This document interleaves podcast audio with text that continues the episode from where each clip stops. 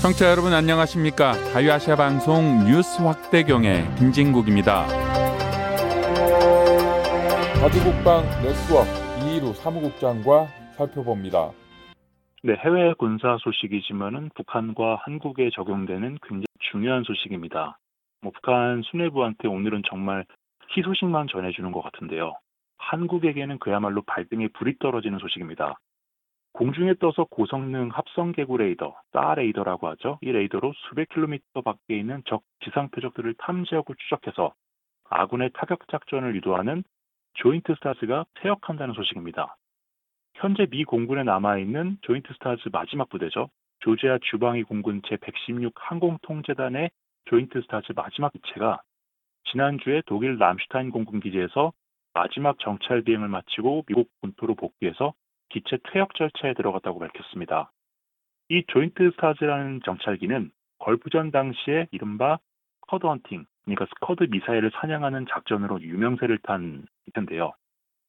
기체 하단에 설치된 고성능 레이더를 통해서 250km 밖에서 600개의 이동 표적을 동시에 추적한 다음에 이것을 아군 포병이나 전투기, 뭐 보병 부대에 공격해라라고 이렇게 유도를 할 수가 있습니다.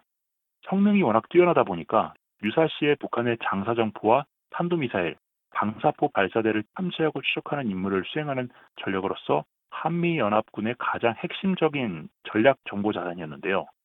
미국이 이 기체를 퇴역을 시키려고 하니까 한국도 같은 기종을 도입하려고 했었습니다.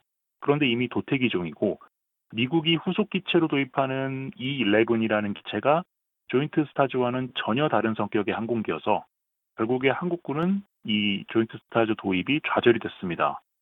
완전히 새로 개발해서 2020년대 후반에야 비슷한 거를 배치하려는 계획이 추진이 되고 있지만은 아직까지도 확정된 계획은 없습니다. 북한이 대구경 방사포 전력을 크게 증가하면서 조인트 스타즈와 같은 정찰, 지휘 통제 자산이 그 어느 때보다 절실하게 필요한 게 지금 한국인데요.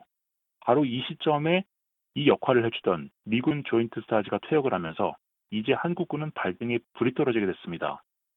10년째 필요하다고 말은 계속하는데 정작 도입 준비에는 별 관심이 없는 한국군 수뇌부를 보면은 북한의 장사정포 전력을 도대체 어떻게 상대할 것인지 한국 국민으로서 눈앞이 깜깜해집니다. 그 네. 중동 문제 살펴보고 싶은데요. 이게 어떻게 마무리될 것 같습니까? 어, 두 가지입니다. 여기서 종료가 되느냐, 확전이 되느냐, 둘 중에 하나로 예상을 해볼 수 있는데 여기서 종료가 되는 쪽은 지금 하마스가 지속적으로 이스라엘 측에 협상을 요구하고 있는 것으로 알려졌습니다. 물밑 채널을 통해서 계속해서 이제 대화를 좀 하자라고 제안을 하고 있는 것으로 알려졌는데요. 지금 이스라엘 에타냐후 총리 입장에서는 여기서 멈출 이유가 전혀 없습니다. 일단 이스라엘이 최근까지 내부적으로 극심한 혼란을 만들었던 그 사법개혁 문제, 이 문제가 이번 전쟁을 통해서 이슈 자체가 사라졌습니다. 그리고 좌파, 우파, 모든 정파를 떠나서 지금은 팔레스타인과 하마스를 응징해야 된다라는 대동단결 그 여론이 만들어지고 있기 때문에 아마도 이스라엘은 이번 기회에 하마스와 가자 지구 지역을 확실하게 초토화시킬 수 있는 그런 방향으로 이끌어 나갈 거고요. 이렇게 되면은 다른 아랍 국가들이 도와주지 않는다면은 뭐 지금 현재 분위기대로라면은 가자 지구는 말 그대로 초토화가 될 겁니다. 그리고 가자 지구를 기반으로 삼고 있었던 하마스 역시도 이번에 이제 힘을 완전히 잃게 되겠죠. 그런데 문제는 이 가자 지구는 이스라엘 남부 지역이고 이스라엘 북부 지역에는 레바논이라는 나라가 있습니다. 이 레바논에는 헤즈볼라라는 이슬람 무장 정파가 있는데 이 헤즈볼라도 아까 말씀드렸던 것처럼 초승달 지대에 속하는 시아파 무장단체로서 이스라엘 지역에 있는 하마스와 긴밀하게 협력하고 있습니다. 이 헤즈볼라는 공식적으로는 이스라엘군이 레바논 영토를 공격하지 않는다면 개입하지 않겠다라고 발표는 하고 있지만은 현지 시각으로 10월 8일, 9일 이틀 연속으로 이스라엘 북부 지역에서 교전이 벌어지고 있습니다. 두 교전 모두 하마 헤즈볼라 쪽에서 먼저 선제 공격을 가했고요. 헤즈볼라가 로켓탄 공격을 가해서 이스라엘 유명한 관광지죠. 갈릴리 호수 근처에서 이스라엘군 부여단장 한 명이 전사하는 사건도 발생을 했습니다. 그래서 이 지역에서도 교전이 확대가 되고 있는데 일단은 이 헤즈볼라는 뭐 하마스 같은 소형 무장단체가 아니라 적게는 6만 5천 명 정도, 많게는 10만 명 정도 규모의 대규모 군벌입니다. 그러니까 이들과 교전이 붙는다면은 이스라엘 북부 지역까지 전투 상황 확대가 될 수도 있고요. 이 헤즈볼라의 뒤에는 이란이 있습니다. 헤즈볼라 내에 이란 혁명수비대, 쿠드스군이라고 하는 해외 파병 전단 부대가 들어가 있고요. 이 사람들이랑 경, 긴밀하게 협력을 하고 있기 때문에 헤즈볼라와 본격적인 교전 상황이 벌어진다라는 것은 이란으로 확전이 될 수도 있다라는 것을 의미합니다. 그리고 이번에 네타냐후 총리가 이번 사건에 연루되어 있는 그 배후 세력들을 모두 일소하겠다라고 얘기했기 때문에 이번에 그 공격을 했던 하마스의 핵심 무장 세력이죠. 알카삼 여단의 대변인이 이번 작전은 이란이 기획하고 이란이 무장과 장비를 제공하고 이란이 승인해서 진행했다라고 발표한 적이 있거든요. 그럼 결국에는 이스라엘 입장에서는 이란까지 응징 보복을 해야 되기 때문에 이스라엘이 정말 작정하고 이란까지 모든 안보 위협을 대본색원하겠다라고 작심하고 달려들면은 중동 전쟁으로 번질 수 있습니다. You're listening to Radio Free Asia's News 확대경 from the U.S. Capitol, Washington, D.C. 여러분께서는 지금 미국의 수도 워싱턴에서 전해드리는 자유아시아 방송의 뉴스 확대경과 함께하고 계십니다.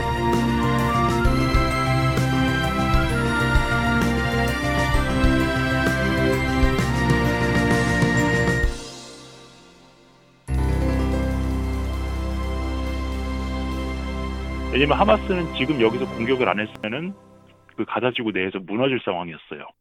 아, 얘네가 이제 생긴 지 한 30년, 35년 정도 됐는데 원래는 여 얘네 말고 파타라고 다른 정파가 또 있거든요. 네. 걔들은 평화주의자예요.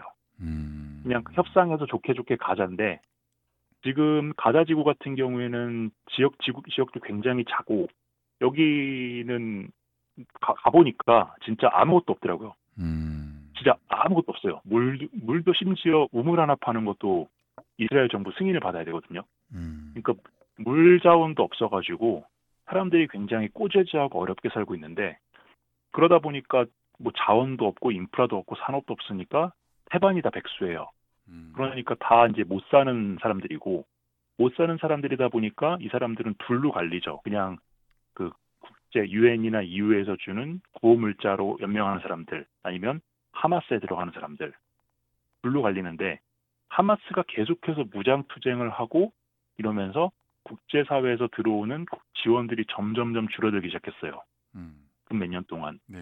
그러니까 처음에는 뭐 하마스가 옛날에 뭐 한국으로 따 독립운동 하는 것처럼 그 사이다라고 하죠. 속 시원하게 이스라엘한테 복수를 해주니까 기분은 좋은데 계속 저짓을 하면서 건드리지 말아야 될 것들 예를 들어서 여자 어린이 민간인 이러면서 잔혹한 짓을 하니까 결국에는 지원도로 줄어들고 이스라엘의 더 강한 보복이 계속되잖아요. 네. 그래서 하마스에 대한 지지율이 점점 점점 떨어지고 있었어요. 음. 근데 이 가자 지구에는 하마스를 배치할 수 있는 정파가 굉장히 많거든요. 음. 그래서 그냥 북한 생각하시면 돼요. 북한이 계속해서 자기들이 못 사는 거를 미제하고 남조선 괴뢰 때문이라고 하잖아요. 그러면서 계속 안보불안 조성하고 위기감 조성해가지고 내부 결속 도모하고 이러는 건데 하마스는 이제 그거의 극대화 버전. 아예 그냥 실제로 전쟁을 일으키는 거죠. 음. 이렇게 되면은 전쟁을 빌미로 해서 가자 지구 내부에 집안 단속도 할 수 있고 반대파도 제거할 수 있고 그리고 자기들 딴에는 이란이 여기서 도와줬으니까 이란이 참전해서 이제 아랍 대 시오니즘 요 대결로 가겠지라고 생각을 했는데 이스라엘이 너무 세게 나오니까 그 전선이 형성되기도 전에 가자 지구는 지금 초토화가 됐고 자기들 지휘부는 굉장히 많이 죽었고 이란은 슬쩍 발 빼려고 하고 있고 하마스가 잘못 판다는 거죠. 네.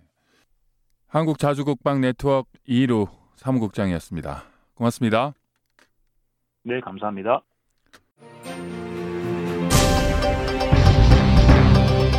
자유아시아 방송의 뉴스 확대경 북소리 라디오 오늘 순서는 여기까지입니다.